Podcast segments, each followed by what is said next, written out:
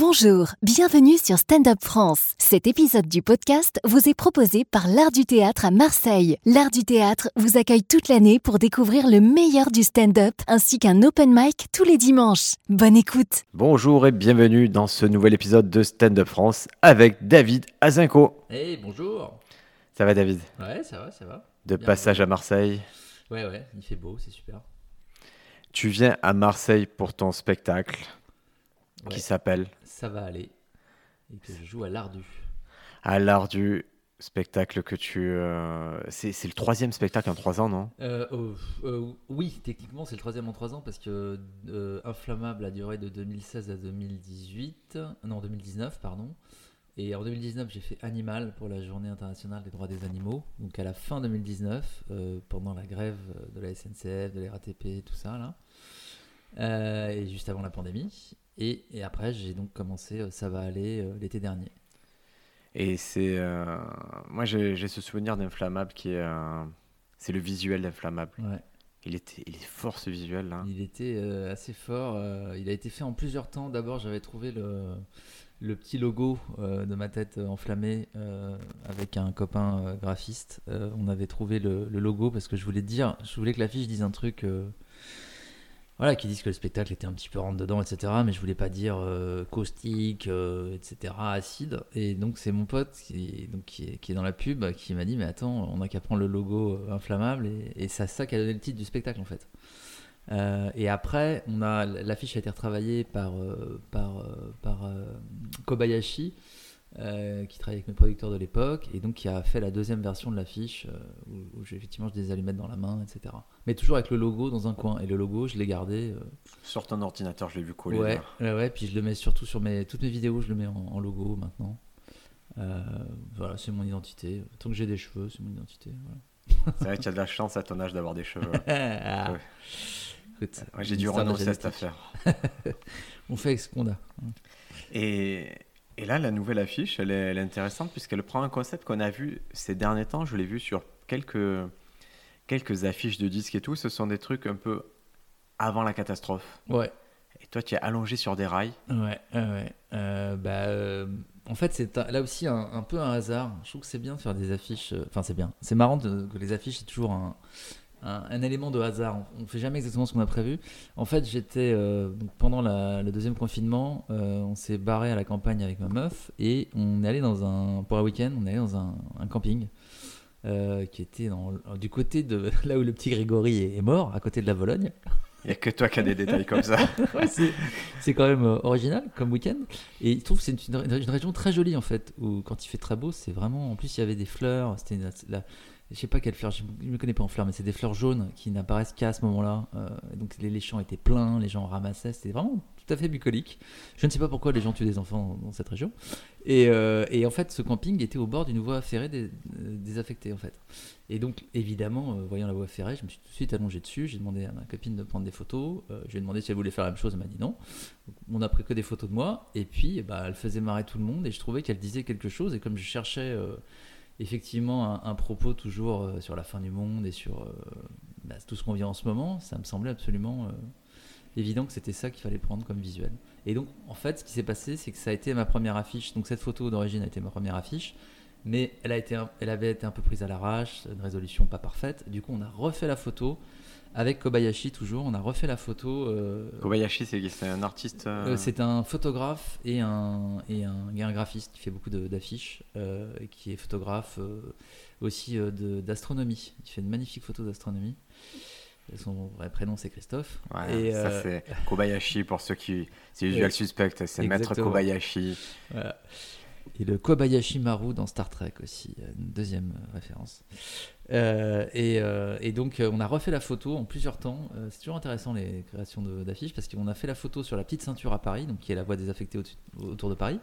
Mais Où il y, a des gens, où il y a des gens qui vivent, non? Il y a des gens qui vivent à certains endroits. J'ai vu des Ouais. documentaires où il y a des gens, dans- Ouais. comme dans des anciens endroits de, de la RATP, de la. SNCF, qui. Des locaux désaffectés qui sont parfois euh, loués par la SNCF à titre gracieux en fait. C'est incroyable ça. Ouais, Il y a des survivances comme ça, des gens qui squattent. euh, C'est très très bizarre. Et puis d'autres qui sont juste installés un peu en, en camping, quoi. Et, et en fait, on a pris la photo, mais euh, Christophe, ayant vraiment l'œil, m'a dit oui, mais ça, ça donnera pas bien avec la perspective, etc. Puis on voit que c'est une voie désaffectée.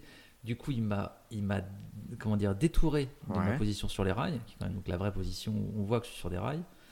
Et il m'a réincrusté sur des photos de stock. Il a refait toute l'affiche, en fait. Et il y a un gros travail de post-production. il y a un, un très gros travail de post-prod ouais, qu'il a fait assez rapidement parce qu'il est doué. Et euh, du coup, c'est un mélange de prise de réelle et de. Voilà, et de- Alors, je... Kobayashi, c'est un ami. ouais. Euh, mais pour quelqu'un qui, euh, justement, moi je vois pas mal de gens là qui essaient de lancer leur spectacle, c'est leur premier spectacle et tout, et ils galèrent pour trouver l'affiche. Ouais. Toi, c'est quoi un peu le, ta façon de, d'aborder le fait d'avoir un spectacle et une affiche Alors, d'abord, souvent les gens disent, en général, même tout le temps, les gens adorent mes affiches. Euh, Il y en a même qui sont des gros salauds et qui disent J'adore ton affiche, mais pas ton spectacle. Ouais. je connais un type qui m'a dit ça une fois. Je fais Bah écoute, merci, hein. j'en ai autant à ton service. Euh, mais euh, là, pour le coup, je fonctionne vraiment en publicitaire. Il faut pas que l'affiche et, le, et les mots disent la même chose. Il faut qu'ils se complètent vraiment. Et idéalement que ça dise le contraire. Et c'est ce que dit le spectacle. Euh, L'affiche, je veux dire, je suis sur des rails, je souris, et le titre du spectacle, c'est ça va aller. Alors qu'en fait, non, évidemment, ça va pas aller. Et ça dit que je vais mourir. Donc euh, voilà, c'est aussi simple que ça. Il faut qu'il y ait un, un- un- il faut pas qu'il y ait un parasitage entre le titre et le et, et l'affiche. Et euh, après, bah, il faut être original. C'est- la difficulté des choses. hein. Et tu dis tu réfléchis en publicitaire, pourquoi tu réfléchis en publicitaire? Parce qu'une vraie affiche, c'est c'est ça. Tu peux pas avoir un, un- message double. Tu peux pas euh, dire euh, j'aime les frites et voir un mec qui mange des frites. C'est nul. Instinctivement, tout le monde sait que c'est nul. Les gens font bah, c'est pas une bonne affiche et c'est pas un bon spectacle. Il faut. Euh, pour le coup, à Avignon, je me suis aperçu que les bons spectacles ont toujours une bonne affiche. Ça se vérifie à 100 dans 100% des cas. Si l'affiche est bien, en général, en général, euh, 99,9% des cas, c'est que le spectacle est bien. Parce que les gens ont réfléchi et ça veut dire quelque chose. Aussi bien, aussi bien dans la, la qualité de l'image que dans la qualité de l'idée de base. Ouais, d'accord, qu'il faut vraiment y consacrer du temps. Ouais. Et toi, c'est. euh, Comment dire tu, tu cherches vraiment est. Est-ce que ça, ça influe sur ton spectacle, l'affiche Ou c'est le contraire? Non, je- parce que de toute façon, mes spectacles, ça, ça reste des spectacles où j'ai des raisonnements sur la, sur la société. Il n'y a pas vraiment de, thématique euh, unique dans le spectacle. Euh, c'est toujours, je, raconte toujours un peu la même chose, que les choses vont pas bien, et je fais des blagues sur le fait que les choses vont pas bien. Euh, donc, mon, affiche, elle arrive, elle arrive au moment où j'écris le spectacle. Il y a pas de, à part Animal, qui était vraiment une volonté de le faire pour la Journée des animaux et de parler d'environnement et d'animaux. voilà, il y a ça, pourrait être n'importe quoi. Le spectacle aurait pu s'appeler autre chose. Ça va aller est un titre qui arrivait assez vite. Je discute avec Olivier Amour, mon amie comédienne et metteuse en scène, et voilà, c'est, c'est- je crois que c'est elle qui m'a suggéré, qui m'a dit, mais vraiment essayer de mettre un truc vraiment euh, léger, quoi, pour une fois. Euh, et donc ça va aller, qui est vraiment une phrase type qui veut rien dire, qui est basique. Elle est tellement basique qu'elle a été reprise par plein de gens ces derniers temps. Euh, François Morel, son bouquin s'appelle Ça va aller. Euh, un autre jeune humoriste euh, qui, qui passe chez Mouloud, là, euh, Louis Chappet, Louis sa rubrique s'appelle Ça va aller. Dire, et je vais pas, je vais pas dire, bah, j'étais le premier à la trouver. C'est comme dire belle journée, quoi. C'est des trucs, c'est des, c'est le tout venant, quoi. C'est justement ça qui est intéressant dans, dans- dans ce type de spectacle, c'est qu'il veut rien dire, en fait. Après, pour, pour être honnête, quand j'ai commencé à, à bosser pendant la pandémie sur, sur le, le spectacle, donc au début de la, la première pandémie, euh, quand je commençais à jeter quelques idées pour, pour la suite, euh, même si je me suis beaucoup reposé au début de la pandémie, j'étais très content finalement qu'elle arrive parce que je, je pense que j'étais en semi-burnout. Euh, et ben, ma première idée, et, et je vous assure que c'est vrai, c'était ma tête tranchée euh, au, au bout d'une pique, en mode Moyen-Âge. Ouais. Donc, et en fait, on, on- c'était suggéré que ma tête était tranchée, mais je souriais. J'avais fait un dessin et tout, hein, je fais des dessins avant, et, euh, et je souriais ça disait, euh, ça disait, je sais plus quoi, euh, je sais pas, le titre c'était pas ça va aller. Et, dans le fond, dans les brumes à côté d'un château, on voyait d'autres têtes sur des pics. Quoi. Mais il y a eu l'assassinat de Samuel Paty, et je me suis dit, non, on peut plus mettre de tête décapitée sur, sur une affiche de spectacle. T'as pas fait une Kev Adams Euh, Tu- ah, Tu vois, Kev Adams, là, qui a sorti un film Maison de retraite. ouais, au moment d'Orpea. On met un Orpea, tu, tu sens que le timing, il est pas fou. Donc voilà. Euh, après, sur le, ouais, le contenu du spectacle, encore une fois, c'est différents modules que j'ai mis les uns derrière les autres. Et justement, ces modules, comment, euh, comment tu les testes ces trucs-là? Bah, je fais beaucoup de comédie club. J'en fais un petit peu moins là depuis deux mois et demi parce que j'ai un enfant. Mais euh, normalement, euh, quasiment tous les soirs, je suis en train de tester des morceaux euh, sur scène. Alors, je teste pas 5 minutes tous les soirs, évidemment. Mais je m'arrange pour euh, tester des petits bouts. Et puis, dans mon spectacle que je joue quand même régulièrement, je ra- rajoute des modules. Je Ah, Parce fais- que rien qu'entre hier et aujourd'hui, Ouais. dans la voiture, tu m'as dit Attends, je vais parler de ça, je vais parler de ça. J'ai fait Oh, mais. Ce- cet après-midi, je vais écrire un module d'actualité. Bah, je fais comme Verino, je fais comme plein d'autres humoristes maintenant. On fait des petits modules d'actualité pour, euh, pour les filmer et les mettre en ligne. Et des fois, dans ces modules d'actualité, il y a des vannes que j'aime vraiment bien et que je garde et que je remets dans le spectacle. Mais c'est vrai que tester dans le spectacle, c'est quand même vachement chouette parce qu'en général, le spectacle se passe bien. Les gens, ils ont pris leur euh, vitesse de croisière. Au bout de 20 minutes, tu peux commencer à tester dans ton spectacle. Après, il faut pas perdre le fil, évidemment. Moi, je perds souvent le fil dans mon spectacle, mais je retombe toujours sur mes pattes parce que les modules peuvent très bien euh, être, être changés de place, quoi. Donc, c'est pas très grave. Ah, J'ai vu hier, tu avais tes, donc, tes, tes fiches, tu avais ta conduite de spectacle. Et c'était euh, c'était assez dense en fait. Ouais, Mais tu l'as relisé, tu dis Bon, ça va. hein. Vois, je sentais que, à la limite, même si tu oublies une partie, tu as, tu as déjà trois autres spectacles en tête, tu, tu as de quoi naviguer. tremper. Alors, j'ai probablement trop de choses. D'ailleurs, sur ce que tu as vu sur mon ordi, il y, a- il y a plein de textes que je ne fais pas en fait. D'accord. En fait, mais c'est pour ça que je les, je les ai classés. J'ai mis des, des- des lignes en rouge qui disent la thématique. Et c'est plus ça que je regarde en diagonale. Je dis, ah oui, alors après cette thématique-là, oui, c'est cette thématique-là. Euh, ce qui m'évite de me tromper trop dans l'ordre. Euh, parce que des fois, il y a quand même des blagues et des running gags. Donc si je ne les fais pas dans le bon ordre, bah, il n'y a plus de running gags. Euh, après, le, dé- le- le début et la fin euh, sont stables, évidemment. Euh, parce que la fin finit toujours sur un. bah, c'est toujours un final assez, assez efficace pour le coup. C'est efficace. Et ce qui m'a fait rire, c'est que c'était relativement abrupt.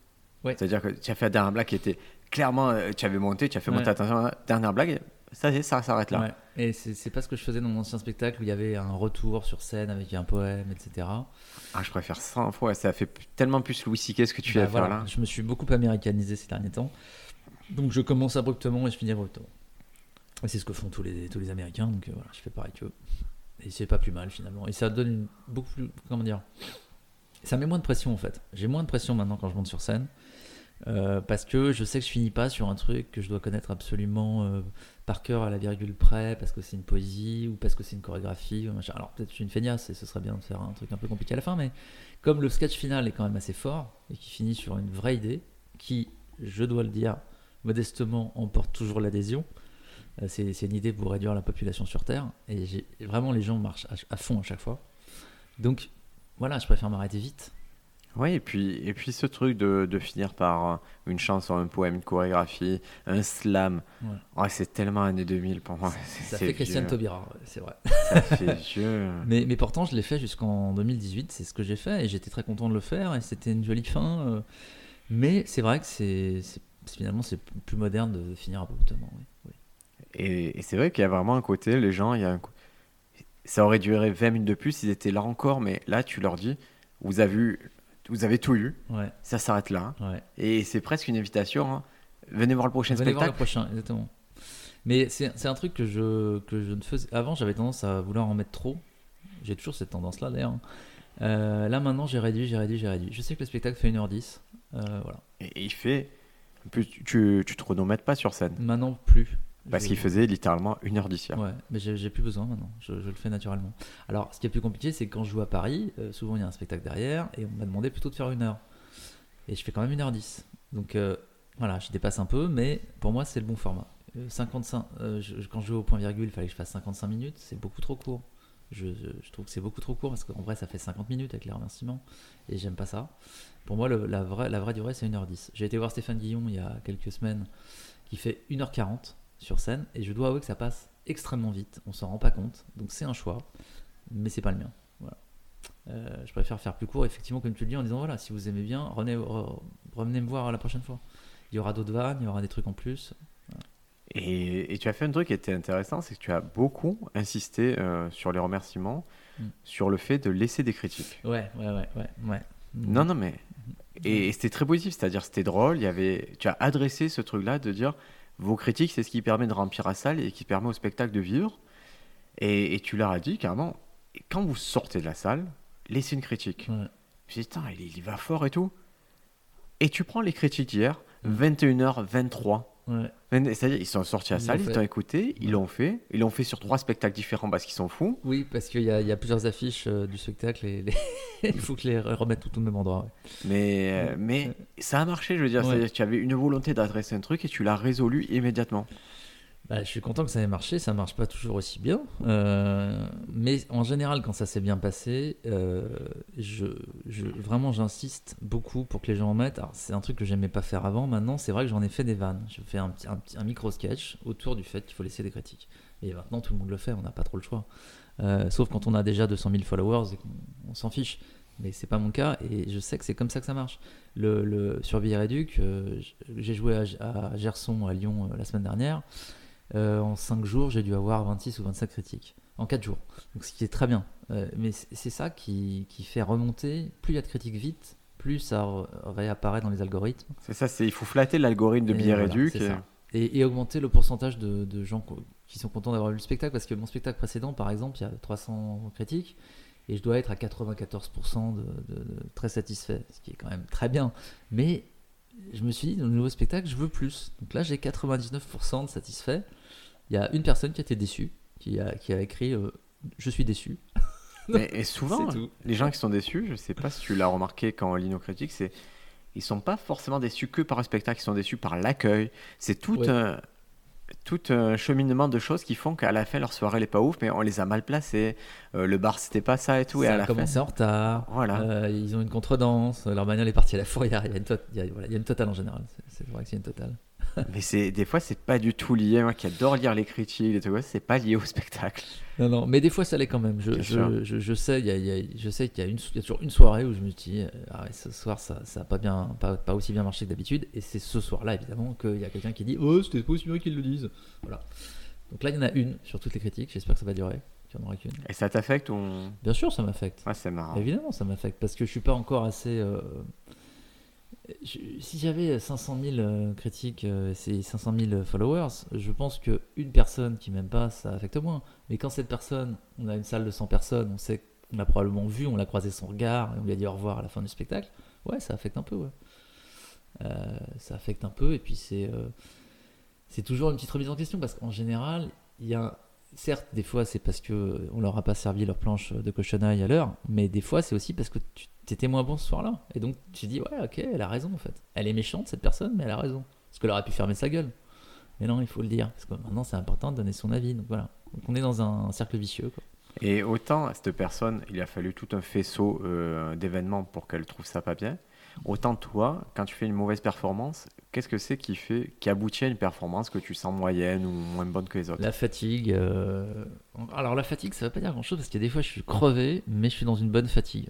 Euh, j'ai un, flow, j'ai une, une, une, comment dire, une, aisance ou une, une, tranquillité due à la fatigue qui fait que c'est c'est bien. Ou alors je donne tout, je suis crevé juste avant et je donne tout pendant le spectacle. Et donc euh, c'est pas la fatigue elle-même, c'est, je sais pas, je suis préoccupé, il y a quelqu'un qui m'a dit un truc avant le spectacle. Euh, les gens au premier rang, euh, il y en a a quelqu'un qui fait la gueule, euh, voilà, je sais pas, il y a un truc qui se passe qui fait que ça foire. Ce truc-là, c'est incroyable. Une personne dans une salle de 100, Ouais. elle te tue le spectacle. Elle peut te bloquer les autres, parce que si vraiment elle fait la gueule et qu'elle est au milieu, tu sens les ondes, quoi. Elle peut bloquer tous les gens autour, et du coup, il bloque les gens autour, etc. Bon, ça arrive rarement, heureusement, mais ça peut arriver. Ouais, Tu sais que ça m'a traumatisé pendant 5 ans. J'ai pas fait de spectacle à cause de ça. Parce que j'ai ce souvenir d'une personne en particulier qui fait tout le long, je voyais que ça ne, je la déclenchais pas. Ouais. Ça me rendait fou. Il a fallu passer au-delà du traumatisme. Ouais. Et pour après me dire, mais en fait, déjà, tu joues pas pour elle. Non. Tu pourrais dépasser ça. Et là, c'est arrivé à la première, moi, que j'ai un couple que je voyais que j'arrivais pas à déclencher.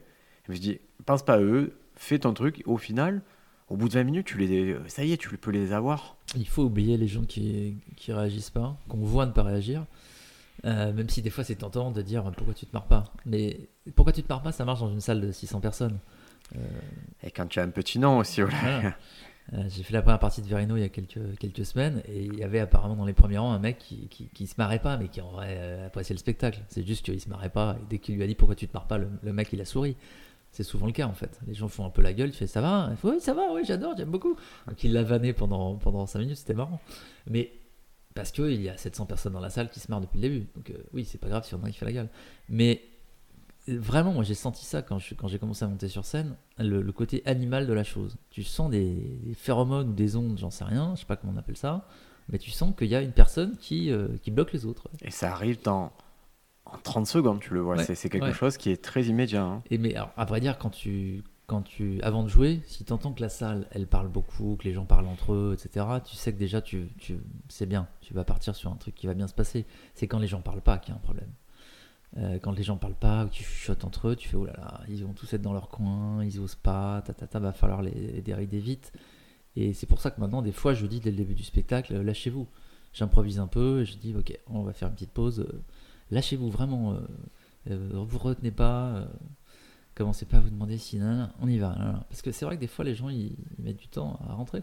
Mais hier, dès que tu as fait, tu as eu la gentillesse de m'annoncer en première partie, et en fait, dès l'annonce, on savait, je dis pas, moi, c'était gagné.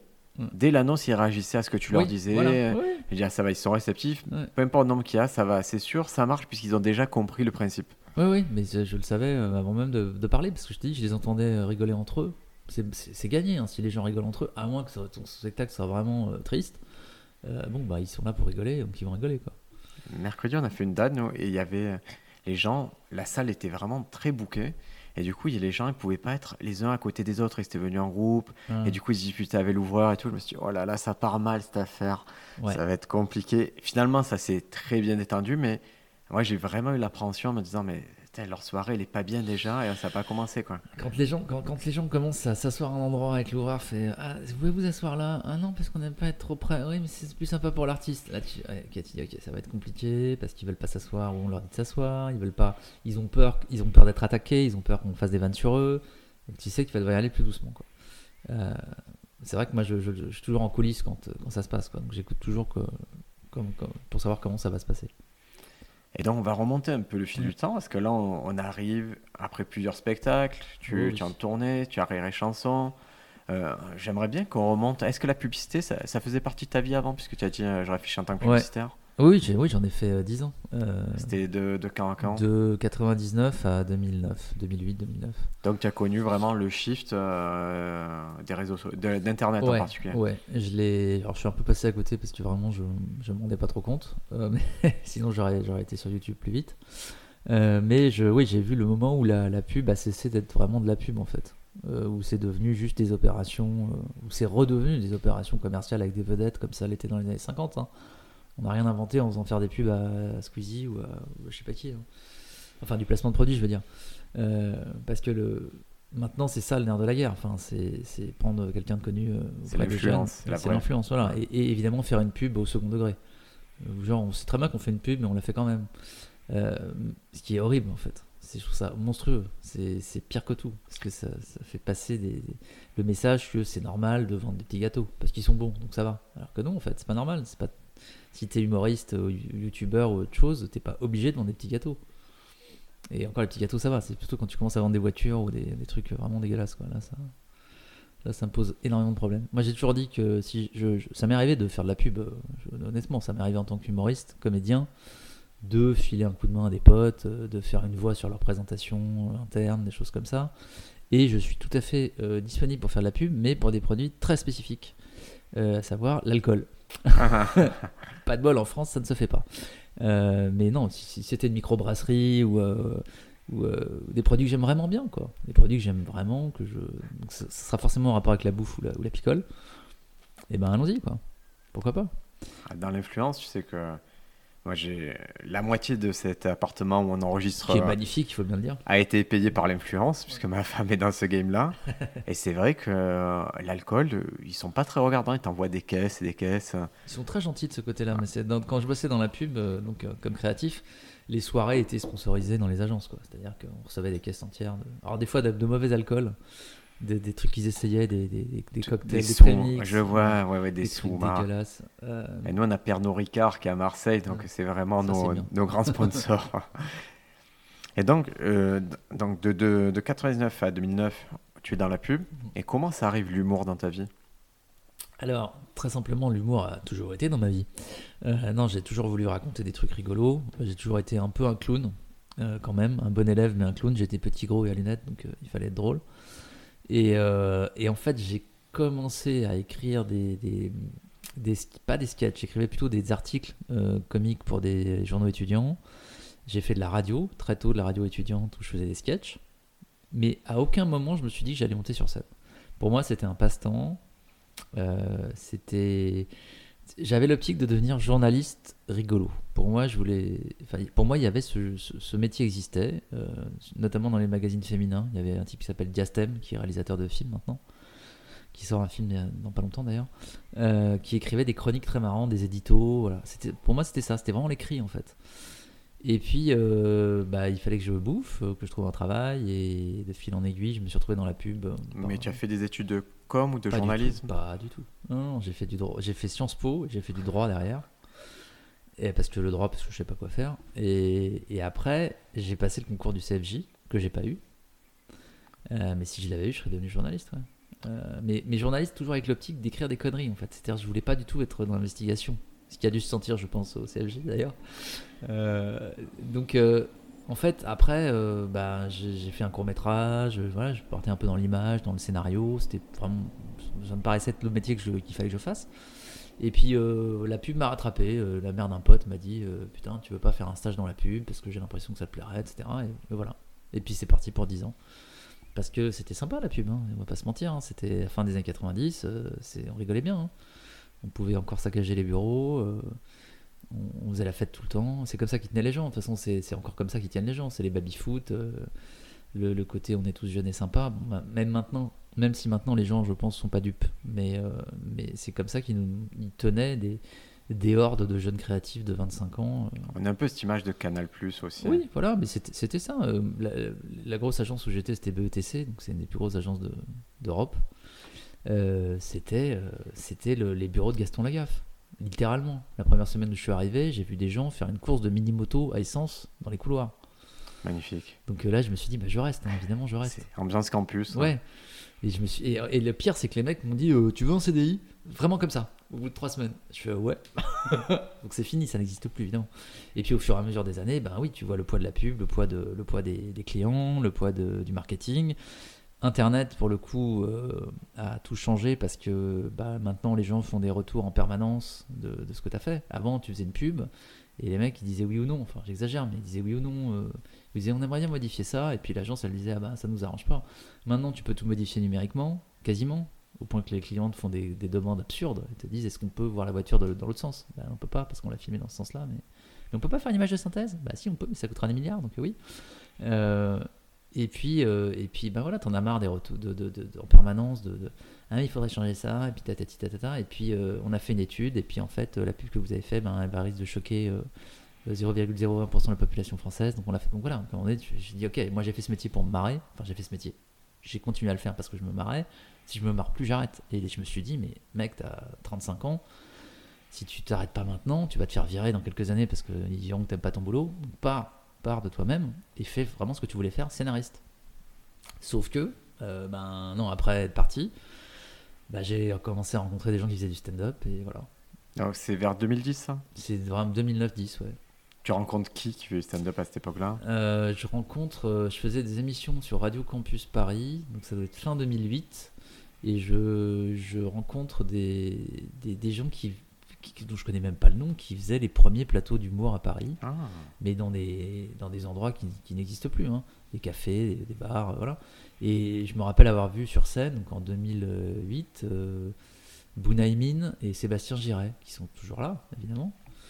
Et je me suis dit, mais c'est drôle ce qu'ils font. Et, et moi, alors, je prenais déjà des cours de théâtre, à vrai dire, mais dans l'optique de mettre en scène. Pas du tout dans l'optique de.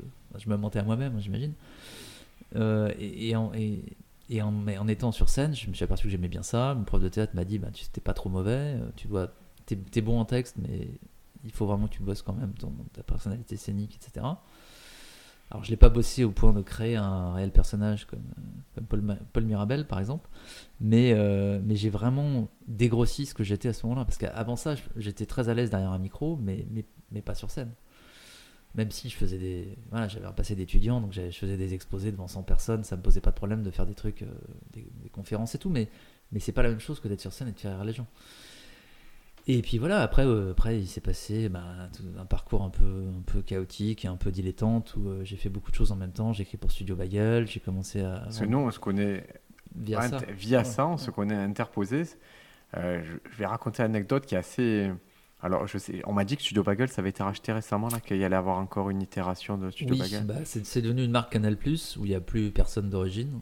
Mais voilà. ils euh, recommencent à faire des programmes. Alors, je peux raconter mon histoire. Ouais, pas de problème. Alors, en gros, en 2014-2015, il y a un producteur de Marseille qui arrive à vendre un projet à Canal+, un projet de captation de spectacle. Très mauvais spectacle, très mauvais gala. Une galère qui est, qui est pas possible. Et, mais moi, je suis dans le mix pour être auteur, pour écrire à la fois et présenter le gala, qui passera sur CLUT Comedy+. Et surtout, il a réussi à vendre une deuxième partie de soirée à Comedy+. Et la deuxième partie de soirée, c'est censé être des mini-sketchs, des choses comme ça. Et on dit, ben, super. Et il arrive à imposer le fait que je sois scénariste de ce truc-là. Mm. J'ai J'écris totalement le, le scénario de cette mini-soirée. euh, je dois m'adapter à leur exigence, je l'écris. J'envoie Studio Bagel, il me dit, c'est pas bien, il faut le réécrire. Je fais, il n'y a pas de souci. Mm. Je le prends, je le réécris. J'envoie Studio Bagel, il me dit, c'est pas bien, il faut le réécrire. Je c'est bizarre parce que maintenant, j'ai l'impression qu'ils le lisent même pas. Ouais, ça. Troisième version, en plein milieu du scénario, je change pas grand chose. C'est juste une, une fille qui parle à son père, et en plein milieu de la scène, elle monte sur son père, elle commence à l'embrasser, Ouais. à l'embrasser, et elle commence à baiser son père. Je mets cette scène-là parce que n'importe qui le lira dira c'est pas possible qu'il y ait ça. Ils me le renvoient, ils me disent ils, ils, ils font pas attention à ça, il n'y a pas de souci. Je me dis mais putain c'est bizarre, je dis à mon producteur, je dis mais il y a un truc qui se passe qui est étrange. Il me dit ferme ta gueule. Ouais. Il me dit arrête de poser des questions. Je fais comment ça? Je fais arrête de poser des questions. Ouais, arrête de poser des questions, c'est comme ça. Tu. Studio Bagel me dit écoute, ça va être réécrit ton truc. J'ai fait ok, c'est intéressant. Il me fait mais euh, par contre, euh, pour compenser un peu, tu viendras jouer dans le truc, tu prendras 800 euros en tant que comédien. Je fais j'arrive. Ouais. J'ai vraiment pris le truc de ben, ferme ta gueule profiter, ouais, ouais. je vais le jour J faire le comédien. Je découvre euh, les scénarios qui ont été réécrits et tout. Moi, je suis le plus mauvais des comédiens que tu puisses mettre sur un plateau. À part faire Briac, je sais pas faire autre chose. Là, je dois être un prince, je suis habillé, j'ai fait, je suis super mal à l'aise. Je fais ça. Et après, je sais, j'apprends que c'est David Azenko qui a réécrit le truc. Et sûrement, mais putain, c'est Cavalier, il m'a pas appelé. Et comment ça se fait On devait se consulter. Et, et pendant quelques temps, je, je nourris ce truc de me dire putain, c'est un salaud, c'est un salaud. et on se rencontre il y a, il y a quelques temps à, à Toulon.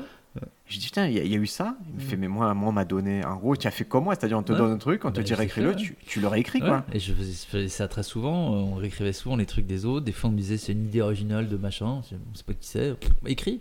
Et voilà, c'était un peu l'usine, oui. Après, il y avait des, il y avait, y avait, y avait des trucs où on savait exactement qui l'avait écrit. euh, Mais en général, non, en général, c'était nous qui les avions écrits, quoi. Depuis le début, on était à la- Ah l'origine du truc. Mais plusieurs fois, ils m'ont demandé de réécrire des choses. Pour moi, qui était un fonctionnement un peu d'agence de pub, pour le coup. Ils disaient, bah voilà, cette idée-là, elle est pas aboutie, euh, finie là. Ok. Et c'était intéressant parce que c'était vraiment, je voyais que, et Feu Studio Bagel, cette itération, on était là pour la thune, les amis. Bah, à un moment donné, ils ont commencé. Au début, au début c'était vraiment le. Je pense qu'il avait vraiment. des- Le, le- le fondateur de Bagel, euh, enfin, l'un des fondateurs, Lorenzo, était dans un délire très. euh, bah, je veux vraiment faire un truc marrant, un truc à la collège d'humour américain. Et puis après, je pense que quand Canal Plus a racheté, euh, enfin, a pris des parts, etc., on lui a demandé une rentabilité qui était impossible à fournir, en fait. Parce que lui, il était tellement intéressant. Moi, ce mec-là, Lorenzo Benedetti, je lui parlais. Je lui dis, putain, mais c'est. C'est trop bien de parler à un mec comme ça, Ouais. parce qu'on avait les mêmes rêves. On était sur Saturday Night Live, on était vraiment sur des trucs qui sont pas exceptionnels, mais euh, c'était précis.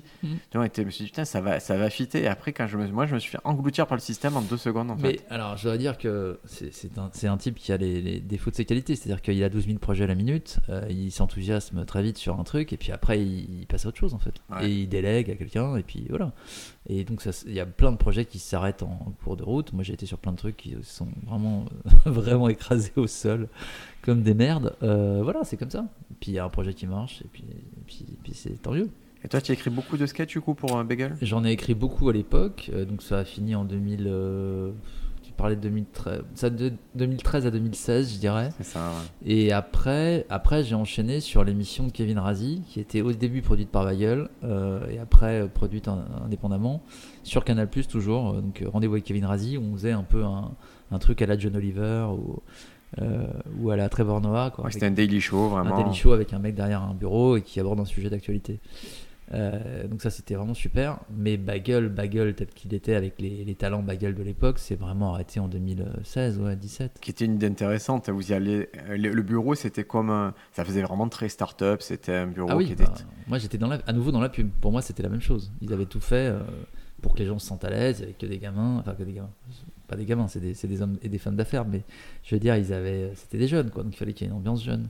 Et moi, rétrospectivement, quand je, je repense aux conversations que j'ai pu entendre à cette époque-là, je me dis il y a vraiment une guerre de, de l'information et du savoir qui est dur à gagner quand tu n'es pas informé, quand tu es en province ou quoi, dans le sens où, où je voyais les conversations à l'époque des mecs comme euh, des gros youtubeurs comme Ludovic et tout, c'était ah cette vidéo elle n'a pas encore fait le million alors que j'ai fait ci, que j'ai fait ça.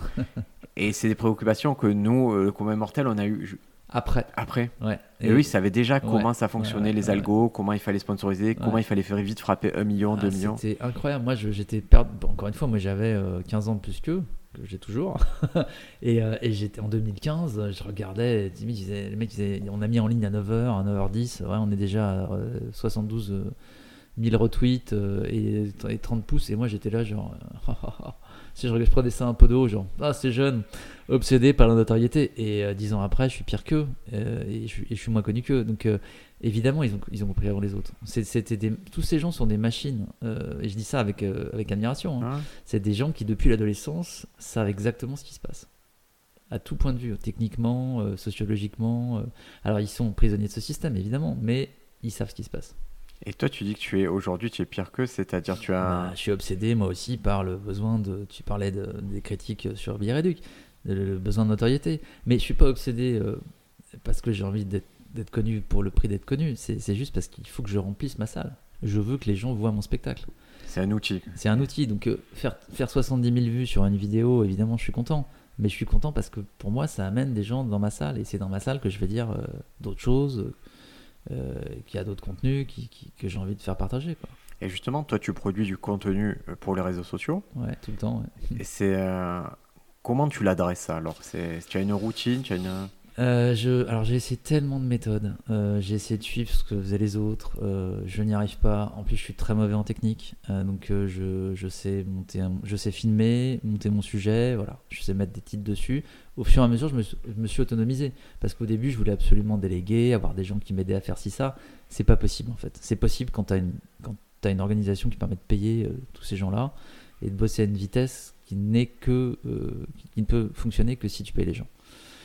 Et même en payant les gens, il faut que les gens comprennent vraiment comment tu fonctionnes. C'est pas évident que eux ils te rendent beau, qu'ils te rendent, qu'ils sachent monter les blagues, qu'ils sachent. euh, Bah, il faut donner beaucoup d'indications.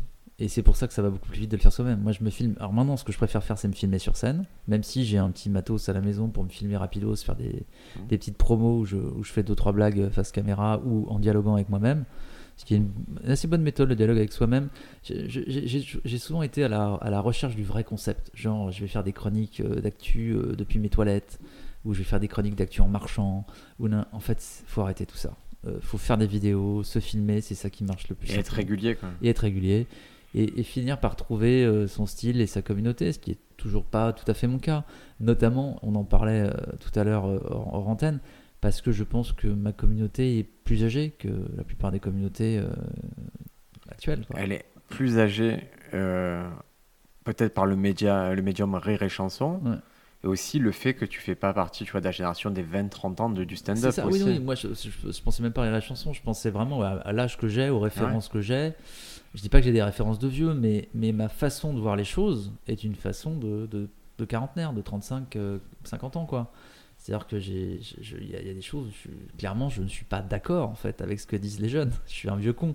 Donc euh, voilà, je ne vais pas euh, essayer de courir derrière la- le public de, d'humoristes que, que, que j'apprécie beaucoup pour leurs vidéos. euh, parce que moi, j'apprécie quand même ce que font des gens plus jeunes avec un style qui n'est pas le mien. Faire des blagues sur la Saint-Valentin, par exemple, je le ferai pas. Et pourtant, je vois des mecs qui me font marrer quand ils en font. Euh, mais je- donc pour répondre à ta question, je j'ai pas vraiment de méthode. Genre, je me filme beaucoup sur scène parce que je pense que c'est sur scène que, que quand la salle rigole, que, ça fait les vidéos les plus sympas. Tu mets une caméra alors. Je mets une caméra, je, je prends le son sur la console euh, et je fais 5 minutes d'impro, 10 minutes d'impro dans, dans le spectacle. Soit je le mets vraiment dans le spectacle, soit je le mets à la fin en disant je vais faire une chronique d'actu. euh, voilà.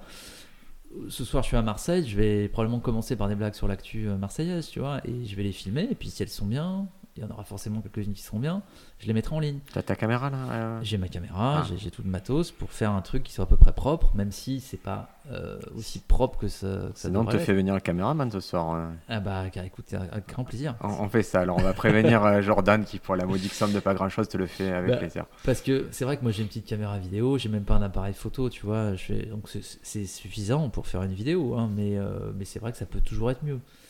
Euh, donc voilà, il faut que le- les textes soient drôles, il faut, que le- il faut que la vidéo soit bien faite, et puis il faut la mettre en ligne rapidement, surtout si on traite de sujets un peu, un peu chauds.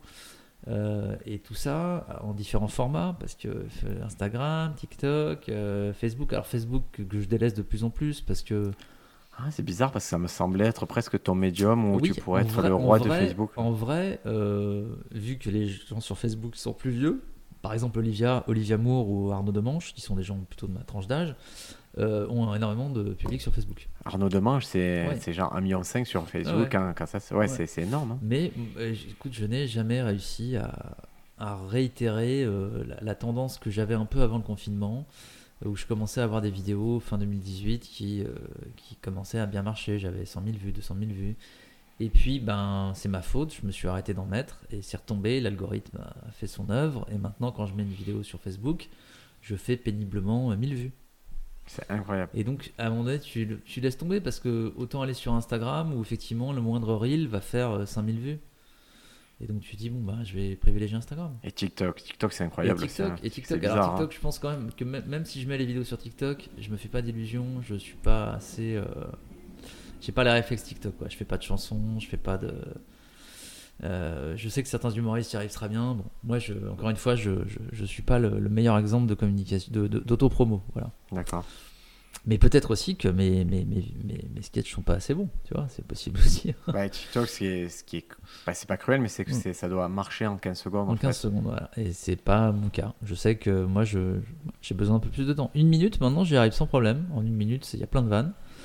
Euh, mais euh, en 15 secondes, non, ça va pas commencer direct par euh, une chorégraphie, une vanne super marrante, un chat qui, un chat qui miaule et tout. quoi. Et Parce que niveau van, moi qui ai assisté au spectacle, euh, j'étais derrière, c'est-à-dire que je loupe quand même 90% du message visuel et tout. Ouais. Mais le rythme qu'il y avait dans ton spectacle, il est incroyable ce rythme. Bah oui, je vais assez vite. Ouais. Maintenant, je vais assez vite. Je ménage quelques moments où je fais des pauses parce que je sais qu'il faut en faire. Mais ouais, c'est rythmé, ouais. Ouais, ouais, c'est rythmé. Euh, bah, c'est ma marque de fabrique. Je, je vais vite. Je vais vite, mais je pense pas pour autant. Comme j'ai coupé beaucoup de morceaux, c'est intéressant parce qu'en fait, avant, j'allais vite pour caser tout ce que j'avais à faire. Donc, je- en vrai, j'avais 1h30 de spectacle et je le casais en 1h10. Enfin, peut-être pas 1h30, mais disons, il y avait bien 12 minutes de trop. Et donc, du coup, tu cavales, tu cavales, tu cavales, tu laisses pas le temps aux gens de respirer. Là, ça va vite, mais avec la bonne quantité de matériaux. Quand j'ai vite, c'est c'est au niveau du volume de rire. Ouais. Il y avait, ça fait pam pam, ça fait Oui. mouche, ça fait mouche. ça fait- Et ça se calme. Et quand ça se calme, en fait, direct après, il y a un truc un peu conceptuel Ouais. que tu amènes. Et quand on rentre dans le concept, ça, ça augmente encore le volume de rire et la, la- Et c'est la, ouais, c'est la, bah, c'est- le métier qui rentre, j'ai envie de dire. Euh, ça, c'est au bout de plus de 10 ans. Et, euh, et ce spectacle aussi, euh, en vrai, il a un an, un an et demi.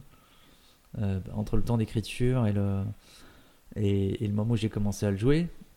Euh, donc même si je l'ai joué que cet été, euh, il est quand même, il y a des morceaux qui ont été joués entre les deux, entre les deux euh, confinements. Il y avait des morceaux qui dataient du début 2020.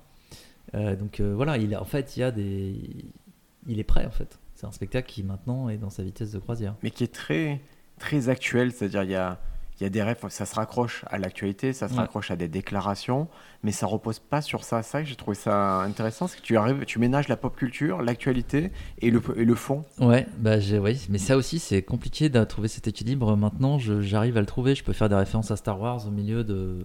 Bon, ceci dit, même Valérie Pécresse en fait maintenant, donc euh, c'est terrible. Mais euh, j'espère les faire mieux qu'elle. mais euh, j'essaie de. Euh, Par exemple, j'aime bien mettre une vanne sur, quelque chose de politique au milieu de, que- de- de quelque chose d'autre. C'est-à-dire, je vais pas faire un- tout un passage qui parle de François Hollande, mais euh, il y aura une vanne. Dans, ça, je parle de mon ancien spectacle là-dessus. euh, j'avais une vanne où je disais, je parlais du GHB, donc vraiment du harcèlement sexuel et des, viols et tout en boîte de nuit et, je parle du GHB, je dis le GHB, tout le monde voit. Pour ceux qui voient pas, c'est l'équivalent de drogue du quinquennat de François Hollande. Tu te souviens de rien de précis, mais t'as un peu mal au cul. Voilà, donc je fais, je fais juste une blague d'incise. Je fais pareil là dans mon nouveau spectacle, je fais des blagues sur Taubira alors que je parle de bien- bien-être animal. Euh, ou je fais des blagues sur, euh, sur CNews alors que je parle de, de coloscopie.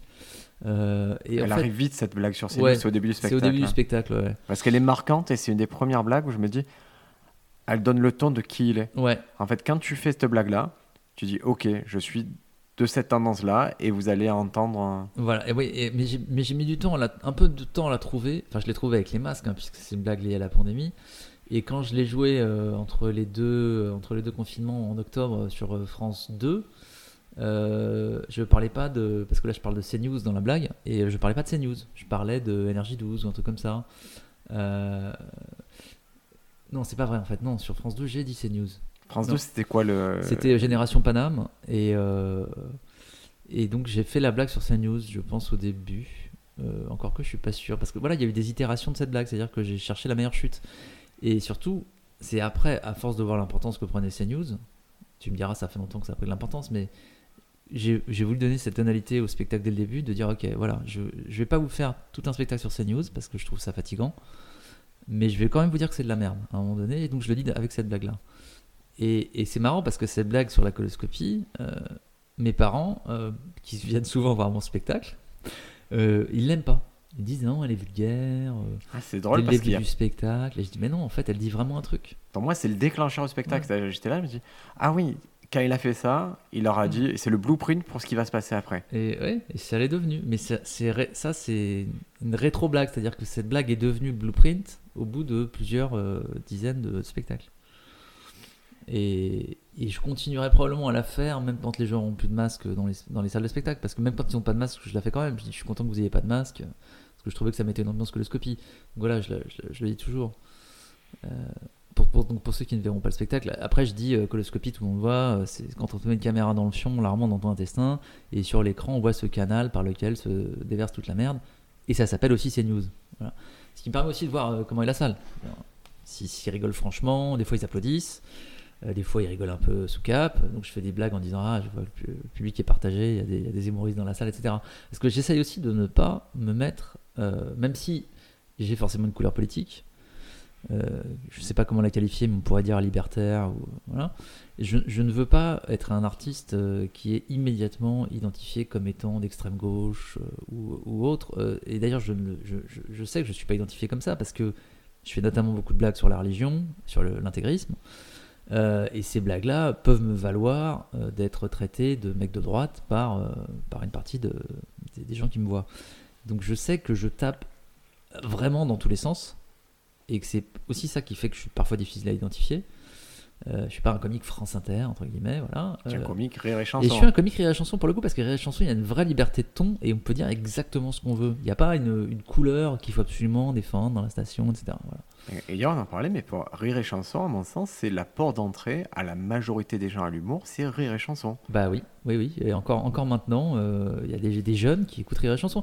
Ce qui me fascine parce que pour moi il y avait que des gens d'un certain Bah, âge. les livreurs, tout ça, en voiture, c'est ce qui les distrait Ouais. le plus, c'est d'avoir rire et chanson en permanence. Mais même des gosses, moi j'ai j'ai les, les- des gosses de les gosses d'un pote, euh, ils m'ont dit, ils m'ont dit bah tu sais que il t'écoute sur Rire et Chanson. Je fais mais il a 9 ans, qui écoute Rire et Chanson? Bah il fait bah les enfants écoutent Rire et Chanson. Avec mon fils, ça l'a passionné. Ouais. C'était pas moi qui avais mis. Il a une voiture, il a écouté Rire et Chanson. Le seul bémol, c'est qu'il est revenu avec un vocabulaire qui n'était Ah, pas, oui. qui était pas adapté à son Il y a âge. quelques grossièretés quand même. Mais ça aussi j'apprécie beaucoup que sur Rire et Chanson quand ils t'enregistrent sur scène aux Open du Rire et qu'ils en font des sketchs radio derrière, euh, ils laissent des trucs euh, euh, vraiment hard quoi. Ah ben, typiquement, les Open du Rire, moi, je trouve que les captations, ce qui sort, les sketchs, je trouve que c'est de très bonne facture. Ouais. Et je trouve que souvent, il y a un vrai choix éditorial qui est intéressant et c'est assez puissant. Bah, je, fais la, je fais le 28 février, là, je, je refais donc avec un extrait de mon spectacle. J'espère que ça se passera bien, mais si ça se passe bien, effectivement, ça permet de- des, des sketchs en ligne euh, derrière qui sont quand même multidiffusés sur les chansons, qui sont, euh, ouais, parfois euh, assez po- politiques, qui disent des vrais trucs, qui, sont, qui, qui disent des gros mots aussi. Euh, et on sort vraiment des. Bah, typiquement, des- le message sur CNews, euh, voilà, il n'y a, pas de raison qu'il n'y soit pas, tu vois. Alors que sur France Télévisions, pour ne pas les nommer, euh, bah, quand tu parles du gouvernement, ça, ils aiment pas trop. Quand tu parles de Darmanin, Marlène Schiappa, c'est pas. Si on pourrait faire un, un sketch plutôt sur le fait que des fois le- dans les potatoes il y a des frites et dans les frites il y a des potatoes, ça les arrange. Ce qui est si- drame aussi. hein, ce qui ou- est- Ou, ou si tu fais un sketch pour le coup sur, sur Bolloré, ça passe parce que c'est les ennemis. Ou si tu fais un sketch sur, euh, sur Nike ou les Ouïghours, ça, ça va, c'est de l'international. Mais par contre, si tu dis Darmanin, euh, il est accusé d'agression sexuelle, sur France Télévisions, on n'aime pas trop quand même, parce que c'est un peu gênant quand même. Et toi, tu interviens à quelle fréquence sur Réa Chanson? Pas assez à mon goût, mais quand même, euh, je les remercie de, de m'accueillir. Disons que c'est en gros 3-4 fois par mois, les bons mois, et puis euh, deux fois par mois, une fois par mois, les mauvais mois. En tant que chroniqueur En tant que chroniqueur le matin dans l'émission de Bruno Robles, donc le morning, où on est beaucoup à tourner. Donc euh, c'est assez aléatoire euh, suivant les mois. Des fois, il y en a qui sont plus là que d'autres. Euh, ça tient à beaucoup de facteurs qui sont vraiment pas la qualité des chroniques en fait. Parce qu'elles sont toutes, tout- on est tous bons, donc voilà. Et puis je fais aussi les une heure avec, où il y a un invité. C'est-à-dire on va voir le spectacle d'un invité ou le film d'un invité, et puis on fait une chronique derrière. Donc tu es obligé d'être très productif pour, pour cet exercice-là. Oui et non, parce que 3 ou 4 chroniques par mois, ça va, c'est pas non plus infernal. Euh, quand tu vois que Tanguy Pastureau, on fait deux par jour. Bon. D'accord. Euh, mais ça oblige quand même à avoir une certaine, une certaine routine, une certaine méthode. euh, qui d'ailleurs n'est pas la même suivant le. Moi, les types de chroniques avec quelqu'un en face, je pense que je suis finalement moins à l'aise, parfois avec un invité, euh, que quand je suis avec l'équipe du morning où on parle d'actu et où ils me relancent aussi. Les relances sont, sont écrites. Il y a vraiment une- un, tra- un travail d'équipe euh, assez marrant là-dessus, de, de dialogue quoi. Et la relance, c'est toi, tu arrives avec la chronique et tu dis en amont, vous voyez comment ça peut être relancé ou c'est toi qui proposes des Elles sont ouvertures écrites. Il a, il a écrit les. Non, non, les, les relances sont entièrement écrites. Par Et- toi ou par lui? Par moi, par Ah, moi. par. Ah, par mois et il les lit. Ce qui fait, ce qui fait d'ailleurs Bruno Robles, c'est assez marrant, c'est-à-dire qu'il les, il les lit, mais il lit pas la totalité de, de ce que je dis moi avant. Comme ça, il est encore surpris par ce que je raconte. C'est important que ce soit spontané, que, que les gens rigolent vraiment. Euh, mais quand on fait le 1 heure avec, la structure est un peu différente. Euh, L'équipe est évidemment super sympa aussi, mais tu dois quand même d'abord, avant tout, faire rire l'invité. Et c'est quelque chose de toujours un peu plus difficile. On dit que c'est c'est vraiment c'est un exercice qui est très très très compliqué parce que le Ouais. mec il est en promo en général. Ouais, donc il est parfois un peu en retenue. Euh, donc ça dépend des invités en fait. On Euh, dit que les humoristes sont des très mauvais euh, clients. Je dois avouer que mes, mes, mes, mes expériences un peu moins bonnes, c'est avec des humoristes. Euh, parce que toutes les fois où j'ai fait, où fait des chroniques avec des gens qui faisaient des pièces de théâtre de boulevard euh, plus classiques ou, euh, ou qui présentaient un film, ça s'est finalement mieux passé. Alors même que c'était des gens avec qui j'imaginais que j'ai... Par exemple Mathilde Seigné, tu vois, je me disais pas que j'avais des affinités de folie avec elle, et en fait la chronique s'est très bien passée. marrant ça. Elle est très marrante, elle, a, elle est tout à fait entrée dedans. Et avec les humoristes, et spécifiquement les humoristes que j'aime bien, que je ne citerai pas, mais on, on voit très bien qui c'est, les humoristes plutôt qui ont la cinquantaine, euh, début 60 et qui, et qui sont plutôt politiques, c'est eux qui sont, qui où probablement je suis dans, le plus dans mes petits souliers et où des fois, en voulant être un peu sympa avec eux, finalement je suis moins bon. Et c'est une erreur qu'il faut que j'arrête de faire en fait. Je crois qu'il faut les défoncer comme les autres, sinon euh, Ouais, voire plus. Hein, va voire- plus. ouais, voilà. C'est un Enfin- roast, c'est une espèce de roast. Enfin, c'est un roast sans, c'est- un roast sans être un roast parce qu'on parle aussi, on doit aussi parler un peu de ce qu'ils ont fait, euh, de, de leur spectacle et tout. Donc on essaie de passer, de passer deux trois références à leur, à leur spectacle. Euh, mais ce qui est le plus simple en fait, c'est de parler d'autre chose, c'est de parler un peu de leur spectacle et ensuite de diverger sur, sur autre chose, Euh, de politique, de sur l'actu, voilà, où tout le monde va rigoler parce qu'on voit de quoi on parle, qui est l'avantage de l'actu quand même. Donc toi, par mois, donc tu as Rire et Chanson quatre fois. Ouais. Tu as ton spectacle régulièrement, que Ouais. ce soit à Paris ou en tournée. va tourner et puis bah c'est tout. Et le ré- c'est tout, mais tu, du coup, tu as gardé quand même euh, le côté scénariste. Oui, je- j'écris, euh, bah, je propose des projets euh, de séries. Là, je suis en train de proposer un projet de série, enfin, plusieurs pro- projets de série d'ailleurs. Je travaille sur, sur, sur des, des bibles de séries que j'essaye de vendre. Et elles sont liées à, à l'univers de l'humour ou pas du tout? Non, Euh, c'est-à-dire c'est pas des véhicules pour des humoristes, c'est pas un véhicule pour moi en tant qu'humoriste. Ça, j'ai renoncé à le faire. Euh, J'essaye vraiment de vendre des séries euh, 6x52 euh, pour une plateforme en fait. D'accord. Donc c'est des séries plutôt, plutôt drôles, dramédies, disons. Mais c'est pas, c'est pas des, des- des séries sketch type Palma Show, quoi. C'est pas ça. C'est pas ça, et c'est pas non plus un truc genre ah là là, c'est un humoriste qui est sur scène et il lui arrive des choses. Non. c'est pas ça, mais alors je, je, peux, je peux en parler parce que c'est pas non plus, non plus un secret parce que je l'ai présenté à une quinzaine de boîtes de prod. Euh, j'ai euh, j'ai un projet de série qui se passe en partie dans le milieu de l'humour, mais qui est une enquête policière. Euh, donc c'est c'est pas, c'est pas une fois de plus euh, les affres de l'humoriste qui euh, débute et c'est pas facile parce que les gens ils rigolent pas. Et puis en plus comme c'est une femme euh, des fois c'est sexiste. Et puis en plus comme il est d'origine togolaise et, togolaise et juif il aime bien mettre des, problématiques avec ça.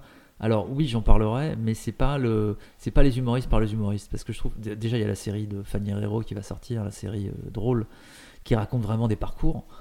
Moi c'est c'est une enquête policière euh, c'est plus une réflexion sur la liberté d'expression en fait. Et évidemment, ça se passe en partie dans, des trucs de stand-up. Mais il y a une flic qui mène une enquête et qui se retrouve confrontée à ce milieu-là en fait.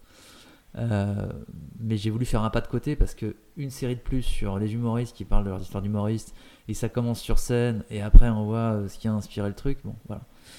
Donc ça a été quand même beaucoup fait. Quoi. Il y a eu la série d'Agnès euh, Hurstel aussi. Euh, donc voilà, je pense qu'il faut, il faut, il faut, euh, il faut faire un pas de côté quoi pour. euh, Ouais, c'est intéressant, c'est que tu fais un pas de côté, mais comme c'est un milieu que tu connais, tu peux nourrir quand même le sujet. C'est pour ça que j'ai choisi ce milieu-là. Moi, j'avais, j'avais déjà écrit un roman policier avec un ami il y a, il y a trois ans, qui se passait en Normandie, qui est un milieu que, enfin, une région que connaît très bien mon pote, et qui mettait en scène des, des- des- des flics classiques entre guillemets, enfin un procureur, et puis bref. Et un soldat américain aussi, parce que c'est une espèce de buddy, de buddy roman avec un américain et une française. Mais c'était des milieux qu'on connaissait pas plus que ça. On s'est renseigné, on a fait une petite étude, mais on a pas mal inventé quoi. Alors que là, je voulais un truc qui soit un peu réaliste sur un milieu dont je connaissais un peu les ficelles. Voilà.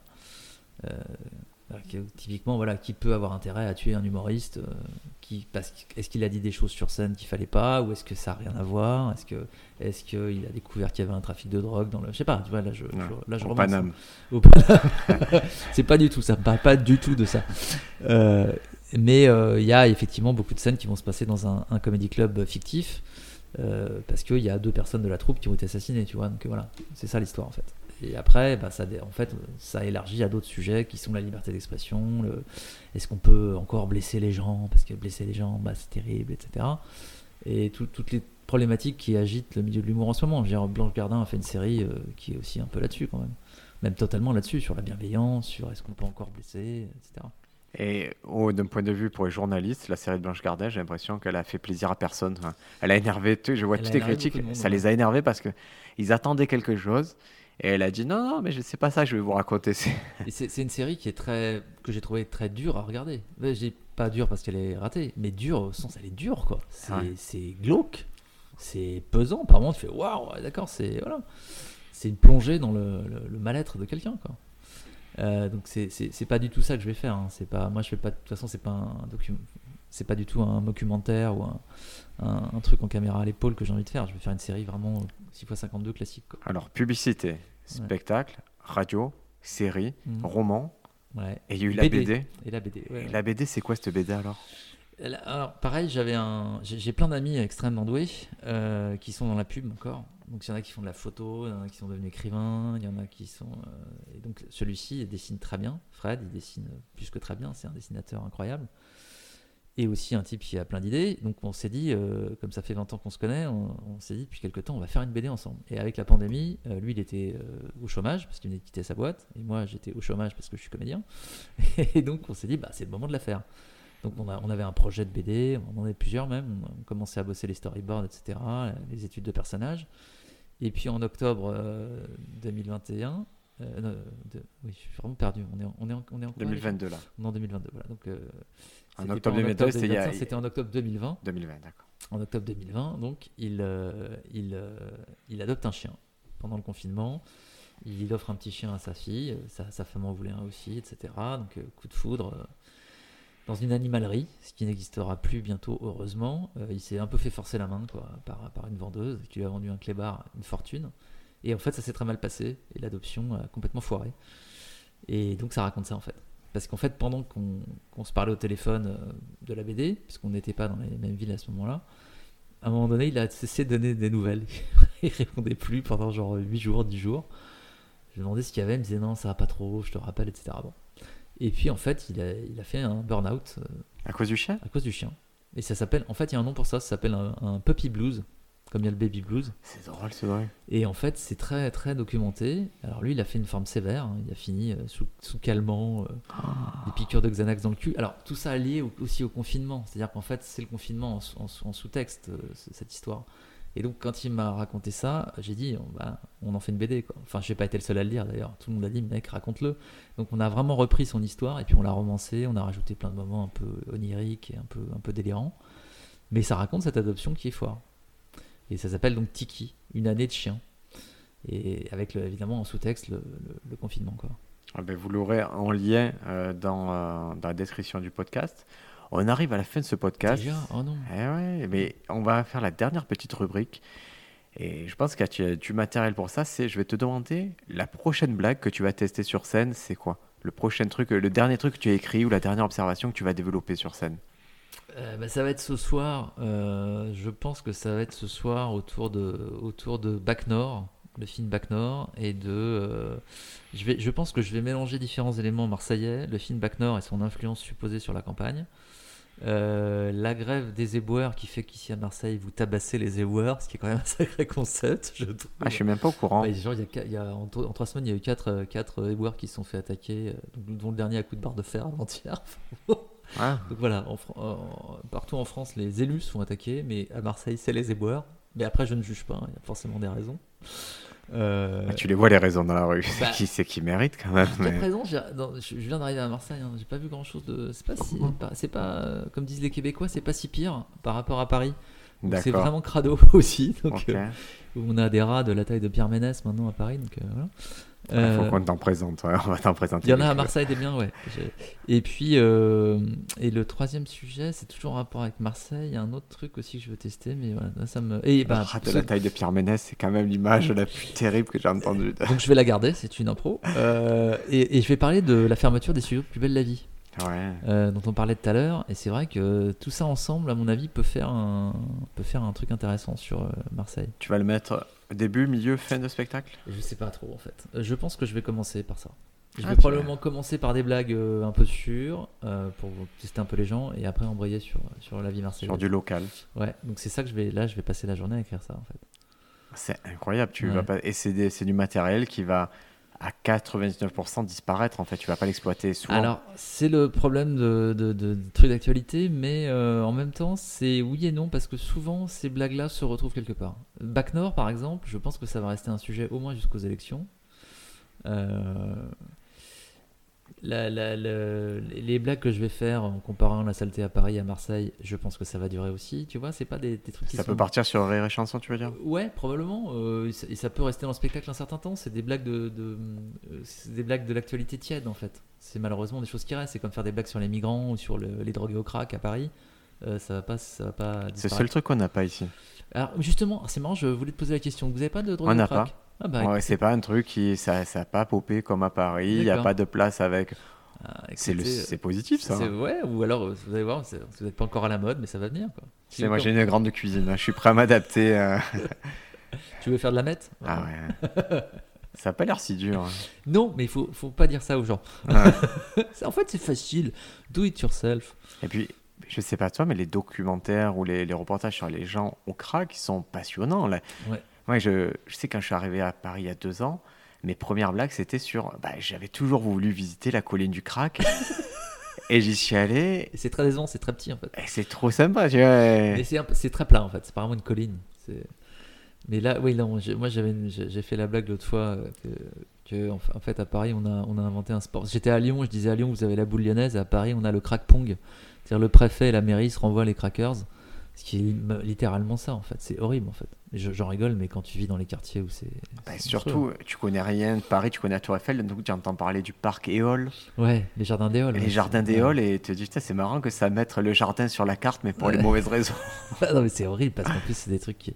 tous les quartiers qu'ils ont essayé de réhabiliter euh, euh, c'est ouais ça- c'est pourri en deux secondes quoi et c'est horrible hein, parce que ces gens-là sont des- évidemment des malades mais Et, et- et- mais là, pour le coup, c'est un sujet vraiment sérieux. C'est que tout, tout est lié. C'est-à-dire qu'il y a énormément de migrants aussi qui sombrent là-dedans parce qu'ils sont complètement dévastés et ils deviennent euh, drogués en quelques, quelques, quelques semaines. Et, et ça vaut, même plus, ça vaut, la dose c'est 5 euros, ça, je crois. ça vaut rien. Du coup, ça veut dire que n'importe quoi que tu puisses voler, convertir en 5 euros, ça devient un bon moment. Ouais, c'est ça. Ça devient un bon moment. Ça dure peu de temps. Euh, tu ressembles à Walking Dead après. Parce que vraiment, tu as des quartiers. euh, Tu crois que Kian Kojandi, il appelait son spectacle pour ça un bon moment oh, je ne sais pas, Kian est dans la bienveillance. donc je, je ne pense pas qu'il attaque les, les crackers. mais- Toi, tu es en tournée actuellement. Où, où c'est qu'on peut te retrouver si on n'est pas à Paris? Alors, je serai, euh, je serai le 12 mars à Toulouse, Ouais. à la Comédie de Toulouse, euh, grande salle, donc euh, il faut la remplir. Euh, le 18 mars, je suis à Monaco, euh, dans le cadre des Sérénissines de l'humour avec euh, Rire et Chanson. Donc c'est un gros plateau. C'est chouette ce truc. hein. Ouais, c'est une énorme salle. Je crois qu'il y a 1500 places, un truc comme ça. Avec Sébastien Marx, Douli, Jérémy Crédville et Félix Jean. Euh, le 2 mars, je suis à Paris, donc euh, la nouvelle scène. Et après, je serai pas mal. euh, Il y, a Aix-en-Provence, je crois que c'est en avril ou en mai. C'est la Fontaine d'Argent? À la Fontaine d'Argent, il y a Valence, Bourg-les-Valence et Valence, les deux, les, deux, les deux villes qui sont un peu la même. Et Tu as un site où on peut retrouver tout ça? Voilà, le mieux c'est mon site davidazincode.fr où tout est centralisé. Il y a Vous l'aurez sur la voilà. description du podcast. Il y a toutes les, toutes les dates aussi dans l'ouest de la France, tous les Auray, Rouen, Caen. Euh, voilà, il y a plein de, plein de dates prévues dans l'ouest aussi. Donc on peut pas te louper. Bah, non, Si on fait l'effort, on faites- peut si pas vous- te louper. J'allais dire, si vous faites un peu un effort, vous pourrez me voir. Eh, Merci beaucoup d'être venu, Eh David. ben, ça me fait très très plaisir de t'avoir reçu. Pareil. Et on se revoit. Je dis on se revoit quand tu viens à Aix-en-Provence. Ah bah, grand plaisir. Très vite. Merci d'avoir écouté Stand Up France. Cet épisode vous était proposé par l'Art du Théâtre, 83 rue Marengo, Marseille. Retrouvez toute notre programmation sur l'artduthéâtre.fr.